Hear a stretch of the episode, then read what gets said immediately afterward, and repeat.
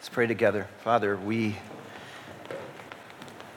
acknowledge you are the triune God, Father, Son, and Holy Spirit. One God, three persons. We recognize you, O Lord, as the Holy One, the perfect being, the awesome God, the creator of the universe, the one who spoke everything into existence, our Savior, Redeemer, and our soon coming King. And so, our Father, this morning, as we turn our attention to the great news of our salvation and what it means to us, I pray, O oh God, that you would encourage the hearts of those who belong to you and draw the hearts of those who are yet to belong to you, to yourself. This day I pray in Jesus' name and for his sake. Amen. When you embraced the promise of salvation by God through Jesus Christ, you also received the promise of everlasting life. When you came to know Christ as your personal Savior, your Lord and Savior, you began a journey that will never end. It's exciting news, especially in these days for us to know the truth about the promise of everlasting life. Ever since God was forced to banish mankind from his good creation work in Eden and removed himself from dwelling with man, Genesis 3 23 and 24. It has been God's mission, He has made it His mission to redeem, reconcile, and return us to the restored Eden where he will dwell with us once again forever. The record of Scripture details that for us. One of the big questions, the burning questions on all of our minds and all of our hearts in days like this is I've heard about in the Bible where it says he will wipe away every tear and There'll be no more crying, no more death, no more sickness, no more dying. When is that going to happen? Well, I'm glad you asked. That's where we're going to journey today. Now, one of the interesting things about today, of course, that's Revelation 21, verse 4. And everybody wants to race there. Let's get there. But there's some things that have to happen before we get there. Now, all believers who are here or listening to me this morning, I'm sure will agree entirely with my outline. Talks about the eager expectation of creation, talk about Christ as the first fruits of resurrection. We're going to talk about the next great thing, the next big thing for believers is Jesus. And then we're going to talk about the eternity for us is the new heavens and new earth. We'll all agree on that. But we're going to have a whole lot of fun with all the details in between that the Bible details for us. And um, so we're going to work our way through uh, a process here this morning from Scripture that helps us to get to the very question that you all have is when is that wipe away every tear thing going to happen. No more death, no more mourning, no more crying, no more pain. The old order of things has passed away. First of all, would you turn in your Bibles because we had a creation problem. Once sin came into the world, we developed a creation problem, which we talked about last week and the whole issue of Eden and the fact that man's access was banned from Eden. But in Romans chapter 8, we find there that the, in developing this, the nature of the future, the nature of end, end times, the nature of our resurrection, the nature of all of that, it starts with an understanding of the eager expectation of creation itself. That God's eternal plan includes his whole creation, not just us, but the whole of God's creation. In Romans chapter 8, verse 18, Paul writes, I consider that our present sufferings are not worth comparing with the glory that will be revealed in us. The creation waits in eager expectation for the sons of God to be revealed. And by the way, this is the gospel to creation. This is the good news to the creation. For the creation was subjected to frustration, not by its own choice, but by the will of the one who subjected it, in hope that the creation itself will be liberated from its bondage to decay and brought into the glorious freedom of the children of God. We know that the whole creation has been groaning as in the pains of childbirth right up to the present time. Not only so, but we ourselves, who have the first fruits of the Spirit, groan inwardly as we wait eagerly for our adoption as sons.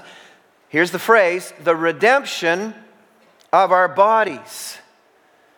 Core truth in Christianity is eternal bodies. Core truth. And it is established here with the whole redemption of creation. The gospel, the good news of creation, is the glory to be revealed in us through the redemption of our bodies. The incorruptible to finally come. And creation, plants and animals and everything, is waiting in eager anticipation. It's frustrated by this present state of creation waiting for our redemption, God's eternal plan. Creation itself, it says in the text, will be liberated, freed from its bondage to decay, and brought into glorious freedom. Now, I think it's important for us to understand that paradise lost is going to be paradise restored when Christ comes for us and gives us our resurrection bodies. Now, back in Isaiah 65, there's um, some descriptions of what creation is waiting for. Isaiah 65, verse 17 Behold, I will create new heavens and new earth. The former things will not be remembered, nor will they come to mind, but be glad and rejoice forever in what I will create. For I will create Jerusalem to be a delight, its people to, a joy. I will rejoice over Jerusalem and take delight in my people. The sound of weeping and of crying will be heard no more. Never again will there be in it an infant who lives but a few days, or an old man who does not live out his years. Um, verse 21 They will build houses and dwell in them, they will plant vineyards and eat their fruit. And on and on it goes, discussing creation. To verse 25 The wolf and the lamb will feed together, and the lion will eat straw like the ox, but dust will be the serpent's food. They will neither harm nor destroy on all my holy mountain, says the Lord. Creation is waiting for its liberation. The problem on earth is not a carbon problem, it's a sin problem. And man, totally disregarding God, thinks that they need to fix creation and fix the earth because we have a carbon problem. We don't have a carbon problem. Our sin, in fact, polluted creation. We have a sin problem. And until the sin problem is dealt with, creation will remain frustrated no matter how minor the carbon is in this world. Now, I, we are placed in this world to be stewards of God's creation. But we are not called to worship creation as if Mother Earth is our life giver. We are called to steward creation because Father God is our life giver. That's so, as environmentalists, we are stewards of the world, but not worshipers of it.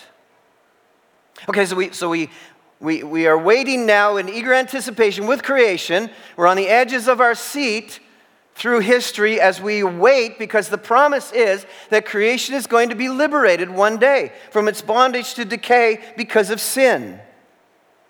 Now, what? What else do we need to understand? Well, secondly, Christ is the first fruits of our resurrection. Let's turn to 1 Corinthians. chapter 15. There's a sequence here that I want you to notice a sequence of resurrection events culminating in the handing over of the kingdom of God, the, fa- uh, the Father, and destruction, the kingdom to God the Father, and destruction of death. And this sequence that Paul writes in 1 Corinthians 15 orders and helps us to understand the order of how things will finally come to pass. Now, I want you to see very carefully what happens here, looking at verse 20.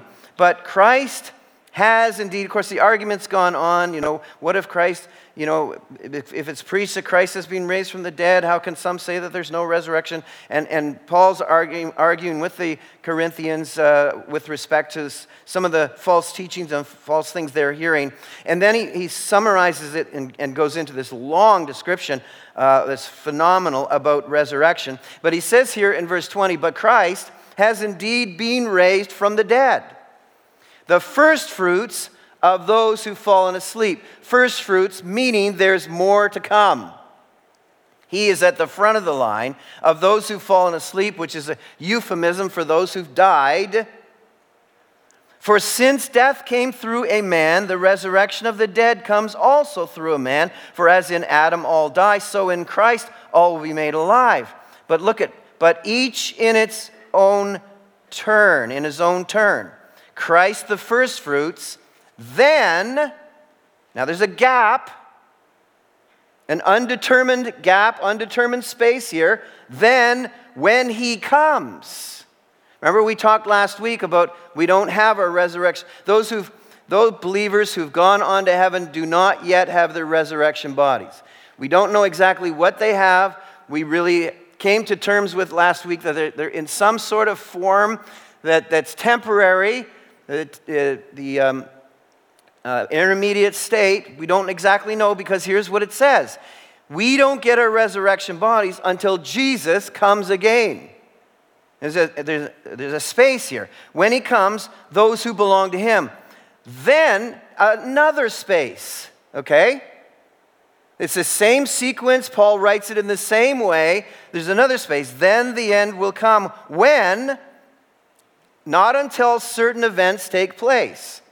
When he hands over the kingdom to God the Father after he is after he has destroyed all dominion, authority, and power, for he must reign until he has put all his enemies under his feet. Then the last enemy to be destroyed is death, for he has put everything under his feet. Now, see the sequence here. It's very important for us as we understand how the end unfolds. Paul has given us a nice outline here of the sequence of how things occur. Christ was first raised to life, bodily, which begins a chain reaction of events leading up to the final dominating sovereignty of God. But there's unspecified time lags between the sequences, which is why Paul writes, then and then. So then, when he comes, those who belong to him, those who die before Christ's return, have not yet received the resurrection bodies. But when Christ comes, they will receive their resurrection bodies. 1 Thessalonians chapter 4, when Christ returns, he brings with him those who are already in heaven with him in the intermediate state, the present heaven, which we said was the New Jerusalem, Eden. The tree of life is there. When he brings those with him, those of us who are still alive, if it's us or the next generation or whichever generation it is, will also receive their resurrection bodies and will meet the Lord in the air. And Paul talks later on in 1 Corinthians 15 about what that looks like, and we'll look at that just in a few moments. And then he says, in verse 24 to 25, the end will come, but not before a certain sequence of events takes place, which he describes here. First of all, Jesus must put all of his enemies, they must all be subjected under his feet by his reigning until he puts all dominion and all authority and all power during his reign under his uh, subjected under him That has to take place.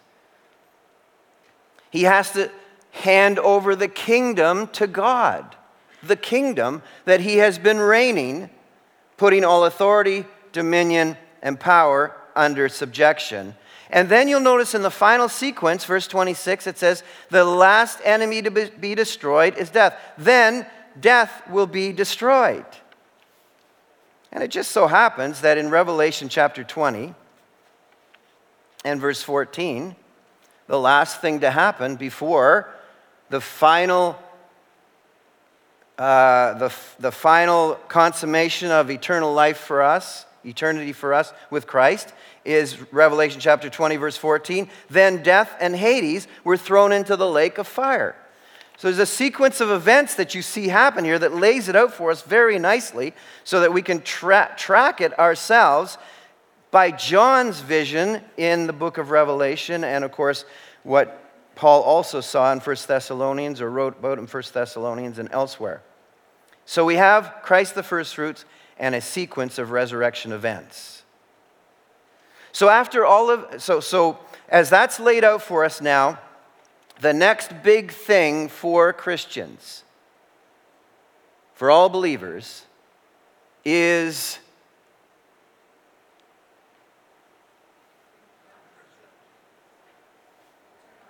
Jesus. Jesus. Jesus. The next big thing is Jesus, our resurrection hope realized. Now, I'm going to work you, you through a sequence of events that um,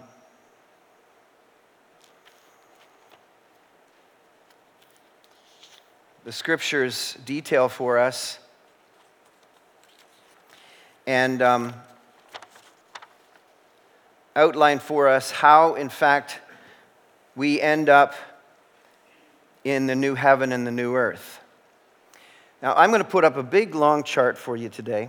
It's not a chart that's unfamiliar to most of you, but I think the visual will be most helpful rather than notes. The, the visual will be helpful for you. So let's, let's get going on that. And I might refer to it by turning around and looking at it. You see a line right now.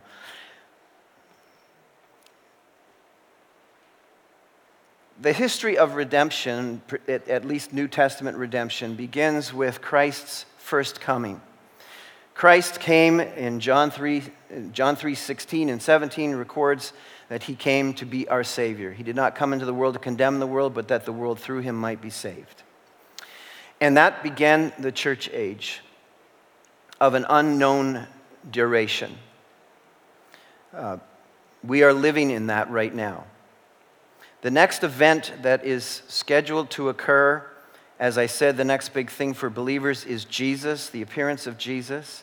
He's, he's filling in the final then gap, which, re, which we're looking for, looking eagerly for the resurrection of our bodies, liberation of creation, um, and, and then the end and eternity. And the first event that is yet to occur or will occur as Jesus returns is, I think some of you were saying, the rapture of the church.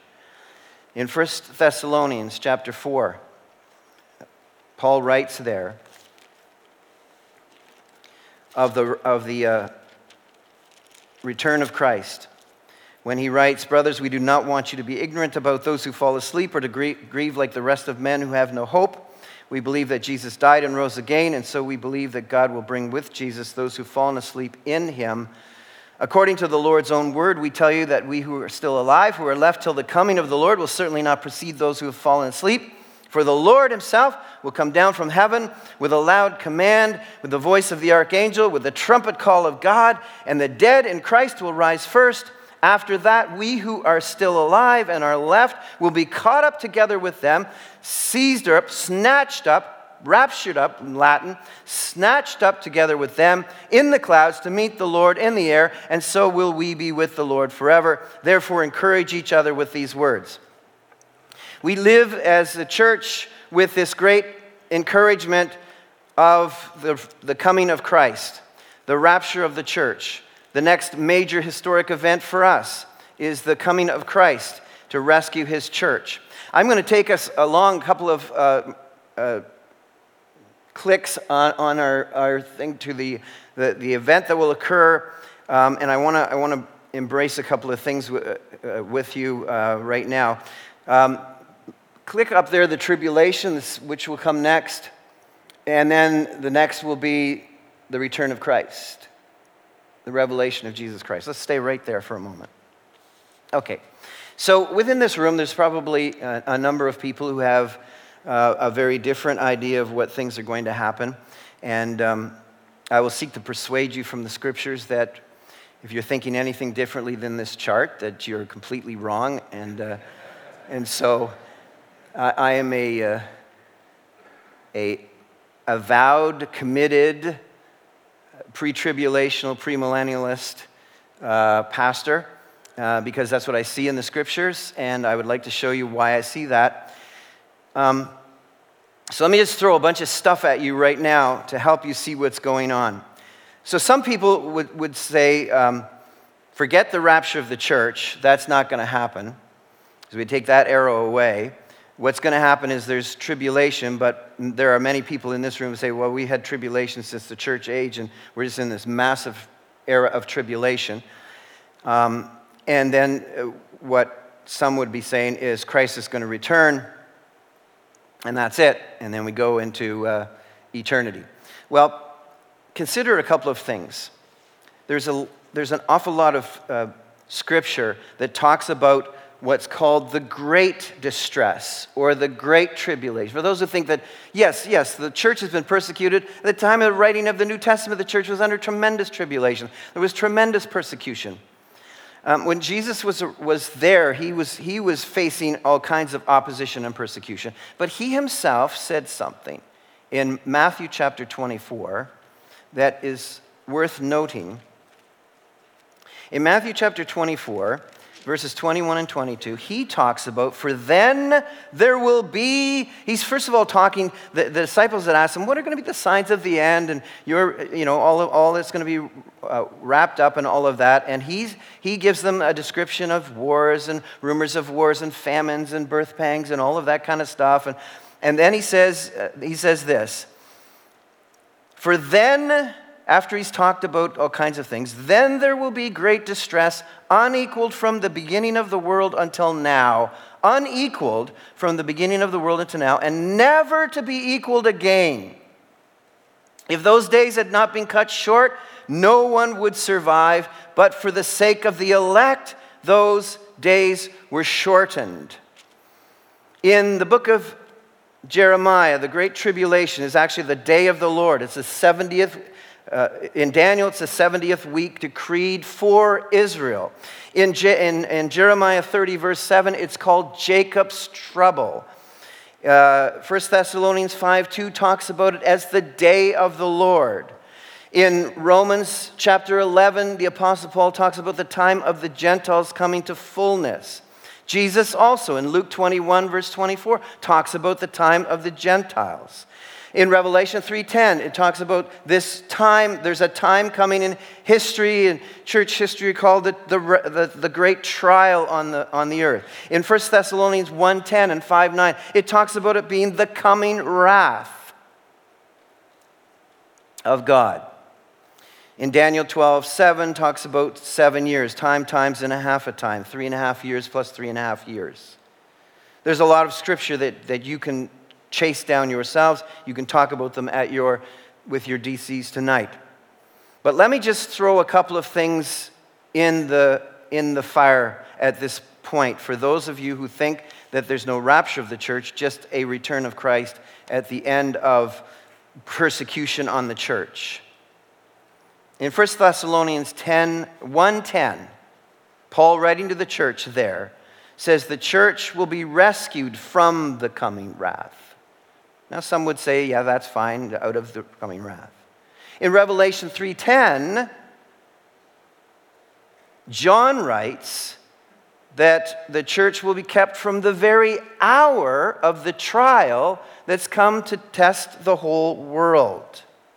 In 1 Thessalonians 5 9, Paul writes, We have not been appointed to suffer wrath. Now, keep in mind that the description by Jesus, the description of the prophets, is that there's coming a time of the wrath of God on this earth. If you read the book of Revelation, you will see that it's not like nothing else that has ever been experienced.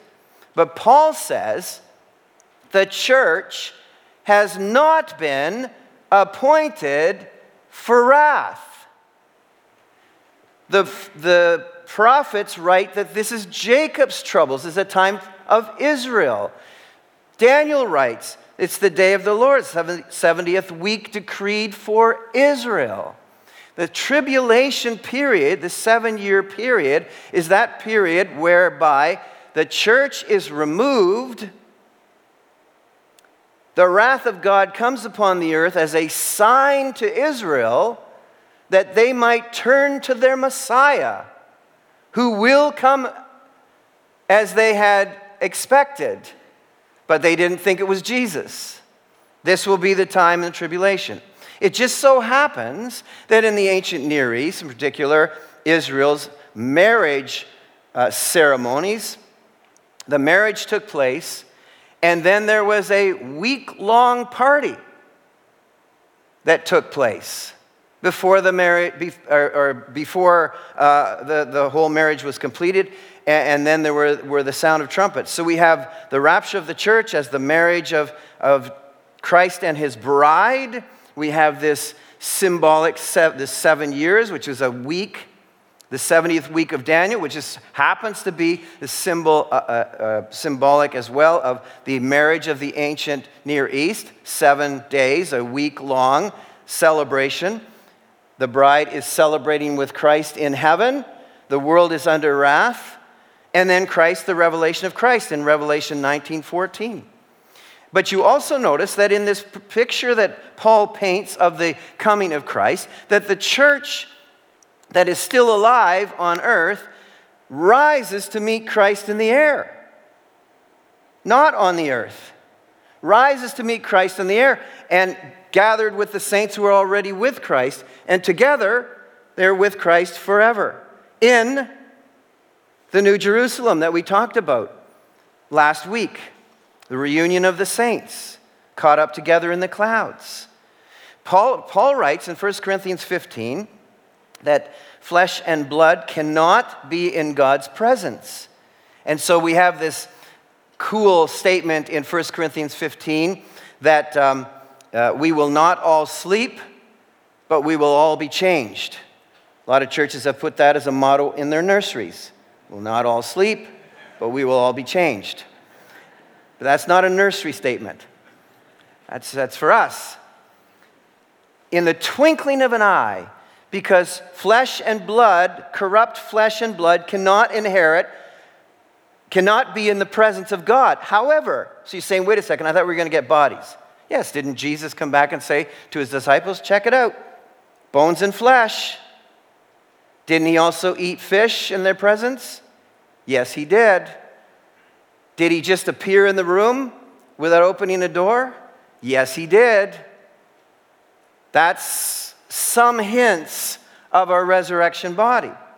So, the tribulation is not for the church. The great tribulation is not for the church. At least I can't see it. I can only see verses that say, We are not we are rescued from the coming wrath. We are kept from the very hour. How are you kept from the very hour if you're still around? We're not appointed to suffer wrath. How can you not suffer wrath if you're around? We don't belong to the darkness. 1 Thessalonians 5 5. In fact, we are left, we are room, removed. The restrainer is removed. Well, I must carry on. There's so much more we could talk about there. So let's talk about the revelation of Jesus Christ, the visible return of Christ. Let's go to the book of Revelation.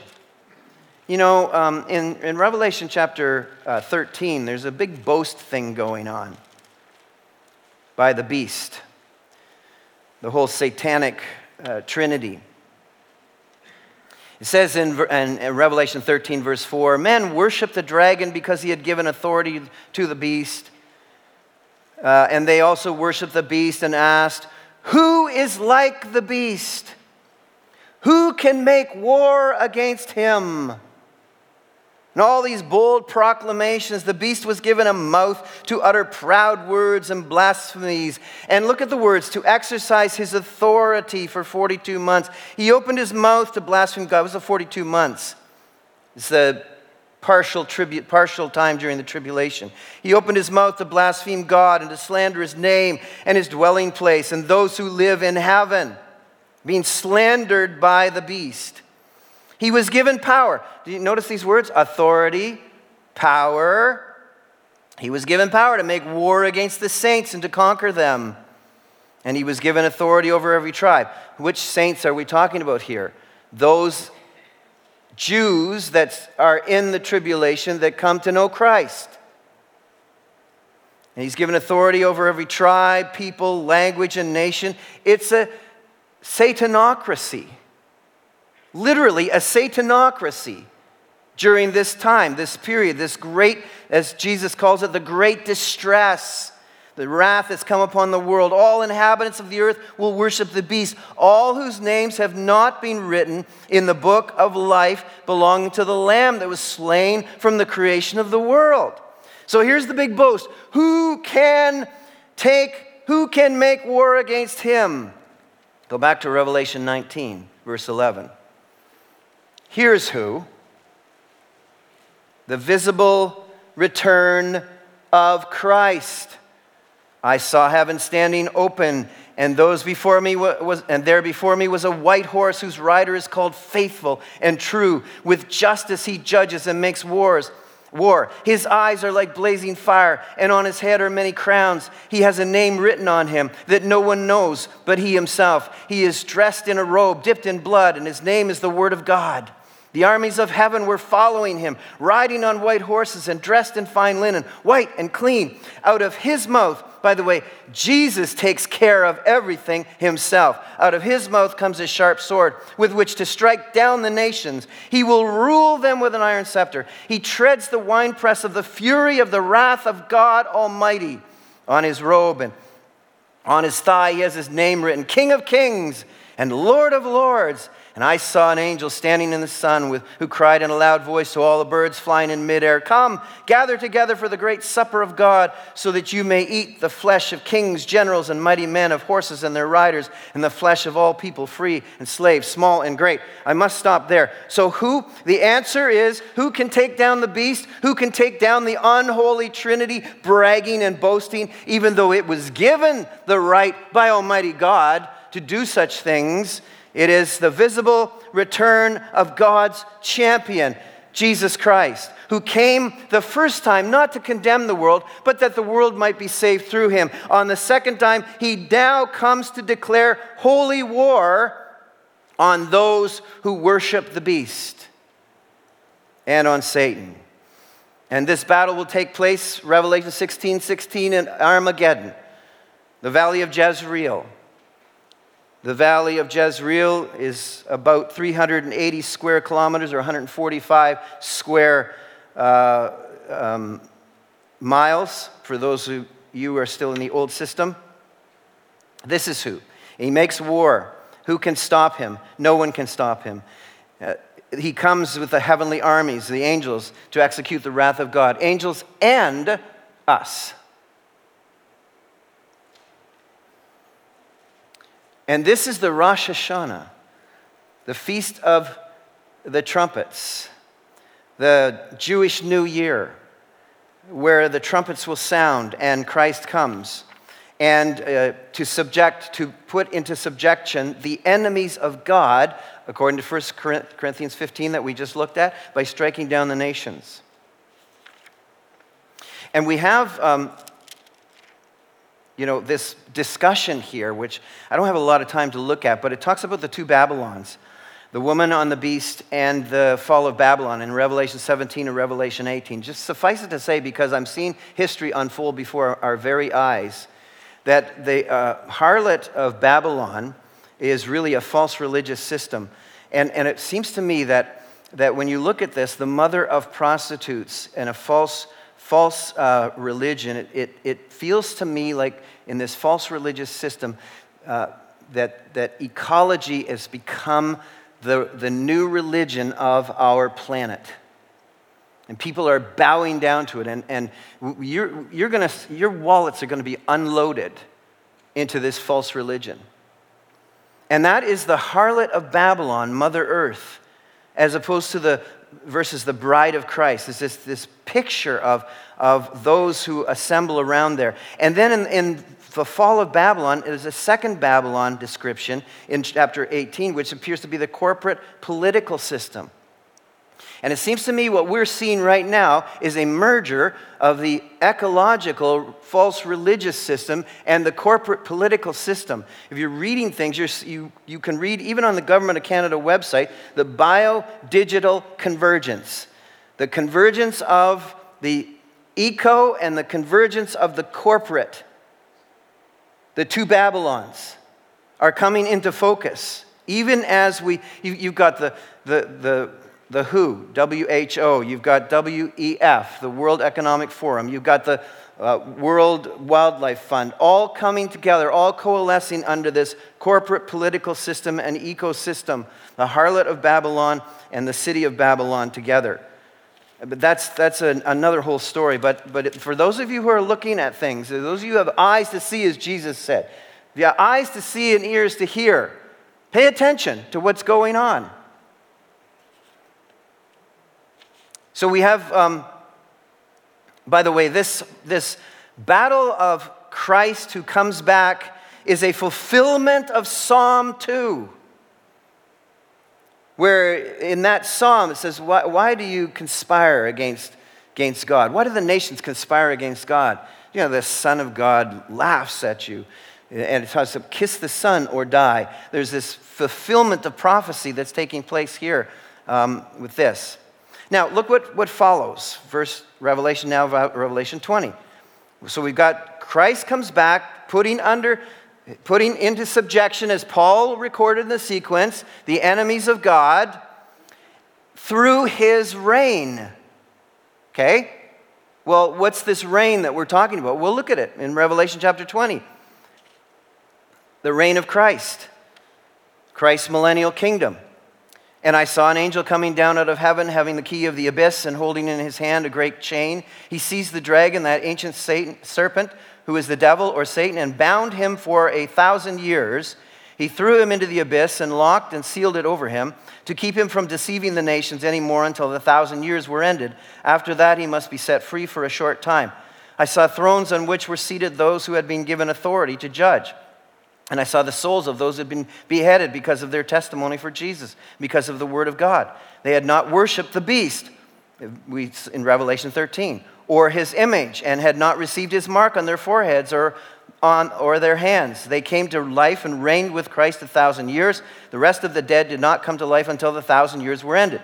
This is the first resurrection. Blessed and holy are those who have part in the first resurrection. The second death has no power over them. But they will be priests of God and of Christ and will reign with him for a thousand years. When the thousand years are over, Satan will be released from his prison and will go out to deceive the nations, the four corners of the earth, Gog and Magog, to gather them for battle. Okay, so we have this description now of the fulfillment of the sequence of what Paul writes about in 1 Corinthians, where we have a sequence of Christ subjecting the nations under his authority uh, by his reigning, ready to hand over the nations to God and uh, for all eternity. So we have this thousand years. Now, now, how, many, how many years is it? A thousand years. So there's a bunch of people, of course, who, who don't buy this either. Um, they're not called premillennialists. In fact, premillennialism which is the belief in this thousand years. Well, let, let me just stop for a second. When something is said once, it's fairly important. When something is said twice, what have we learned about in Scripture? It's, there's an emphasis. Three times? So, how many times is this little area talk about a thousand years? Six times. It's like a thousand years. How, John, what, what was it again? It's a thousand years. John, what, what did you say? How long was it? It's a thousand years. John, how long is it? What's a thousand years? John, what did you say it was? It's a thousand years. John, what do you say? A thousand years. It's a thousand years. I, I'm wondering if the Lord directed John to write it six times because there would come an era when there'd be people who say, nah, I'm not buying into that.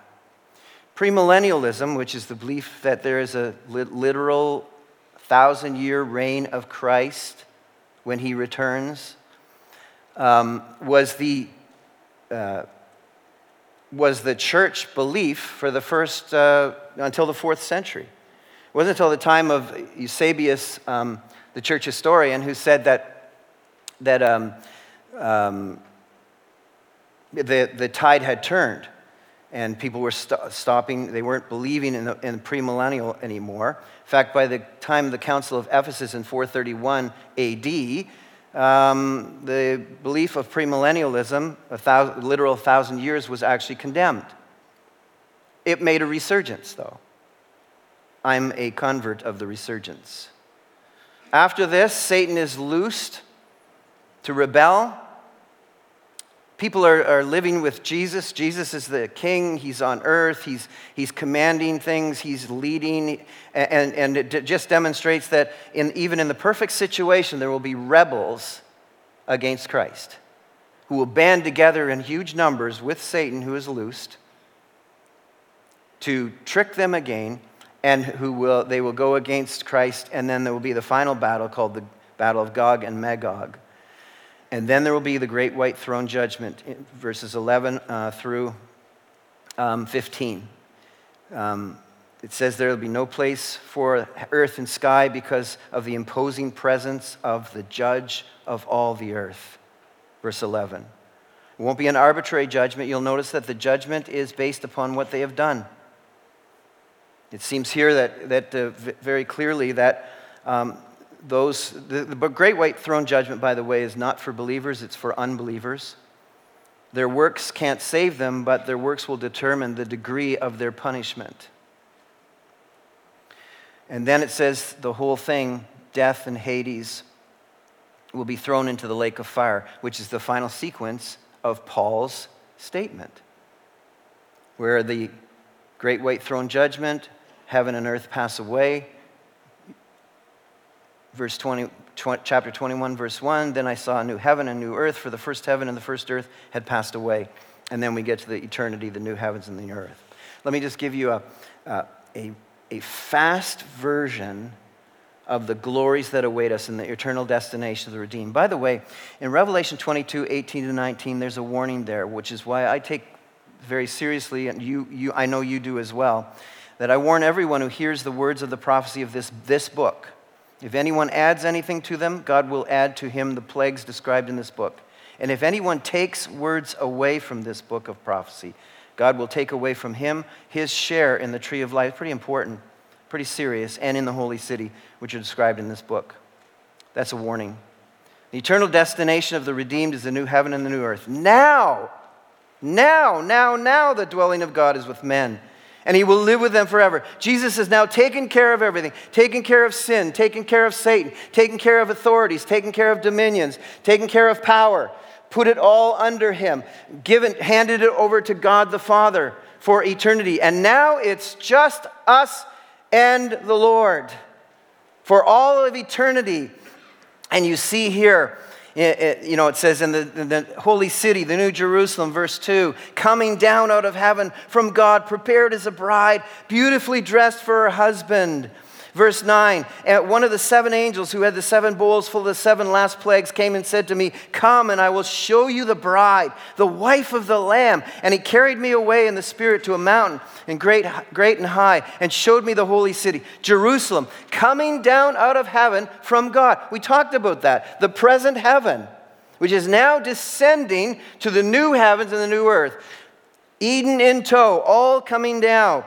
Eden is described in verses 19 uh, to 21 in Revelation 21. It talks about the foundation of the city walls were decorated with every kind of precious stone and jasper and all of that. If you look at Ezekiel 28, verses 13 to 14, you will see exact same description, which is the description uh, of, of, the, uh, uh, of, uh, of Eden described or paradise described. And then we, it talks about in, in uh, verse, uh, cha- Revelation chapter 1 6 and 21. Um, 24 through 27 about kings and priests and nations. We will be kings and priests, all of us.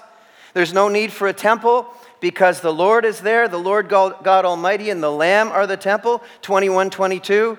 There's no sun or moon because the Lord God is the light. Verse 5. In verse 4, you'll notice in, um, sorry, um, Revelation 22, verse 2. Uh, so in 20, I'll, I'll, read verse 1. Then the angel showed me the river of water of life, as clear as crystal, flowing from the throne of God and the Lamb. Down the middle of the great street of the city, on each side of the river, stood the tree of life, bearing 12 crops of fruit. Some, I've asked, wait a second, I thought there was just one tree of life. There's a whole lot of us. It seems that the tree of life is a kind of tree the tree of life that will be there, a kind of uh, tree, and it will provide for us. Look at yielding its fruit every month, and the leaves of the tree are for the healing of the nations. Food and healing for eternity. We'll be eating and drinking and fellowshipping forever. That's what Baptists like to do. That's what we do. We eat and we drink and we fellowship. Well, I have good news for you. That's eternity. When we do that together, we are getting a foreshadowing of what it will be like for all eternity. The tree of life will be there. And, and some of you have said, what, well, maybe, how are there going to be no more tears? How am I not going to be sad? Uh, I'll be thinking about things in the past. No, you won't. Isaiah 65, 17 and 18. The former things will not be remembered, nor will they come to mind. You will not, it will be removed from you. you any friends or loved ones who don't make it will never come to your mind. Ever. And finally, in verse 4 of 22, they will see his face. For the first time in human history, people will see the face of God because our bodies will finally be in a, in a state where we can see God. Because we were too unholy to see his face. We could see his glory, but not his face. His glory passed before Moses, but not his face. 1 John 3 2, we will be like him because we will see him as he is. And then finally, three times, starting at verse 7 Behold, I am coming soon. Three times. So, once again, the purpose of eschatology, first of all, is to encourage our hearts, but it's to pose a serious question Are you ready for the coming of the Lord. Because there is nothing yet that needs to happen, not a single thing, before the Lord's coming. He could come before this service is finished. So, three times he emphasizes at the end, the Lord himself, I am coming quickly. Now, in the Lord's economy, a day is a thousand years, and a thousand years is a day. So when Jesus is saying this, Behold, I come quickly, there's only been two days. There's only been two days. 2,000 years, two days in God's timing. He's coming quickly. Father, thank you for your amazing promise to us of eternal life. And thank you for the events we have to yet look forward to. Oh God, we praise you. We bless your name. We love you. We thank you for your truth. And Lord, I pray that we would be ready. How should believers now live? We should live in anticipation of the coming of the Lord and be ready for him. And how should those who do not know him live? Today is the day of salvation. Today, repent. Today, come to know Christ as your Savior, I pray in Jesus' name. Amen. It's a matter of historic record that Jesus Christ died and rose again. That same Jesus has promised to come and get us, to return, to take those who belong to him with him for all eternity. He says he's coming quickly. Three times in the end of the book, the end of the Bible, he stresses, I am coming quickly. Behold, I'm coming quickly. So I pose this question to you online with us Are you ready? Are you ready if Jesus Christ were to come today? Are you ready for the return of Jesus Christ to go with him for all eternity? If you are not ready, I urge you, today is the day you need to call out on the mercy of the Lord. He will save you, He will come to you, He will be your Lord and your Savior. We would love to hear from you if you're online. Give us a call. We'll talk to you about these things. If you're here, don't leave without talking to one of our pastors. We would love to show you how you can be sure that you know the Lord Jesus Christ and that you'll be with him for all eternity. Father, we thank you for your truth. We thank you for the fact that the Lord Jesus Christ has promised us eternity with him. We are so grateful, Father, for all of the all that we have to look forward to. We are thankful, Father, that you have rescued us from sin and granted to us forgiveness that we might be able to be in your holy presence for all forever that we will be able to see you face to face. You will dwell with us, and we with you.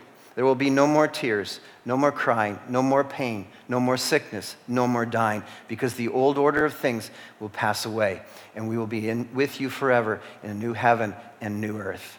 Oh God, thank you for your grand promises to us. As we complete this series of promises, Lord, you have given us so many precious promises.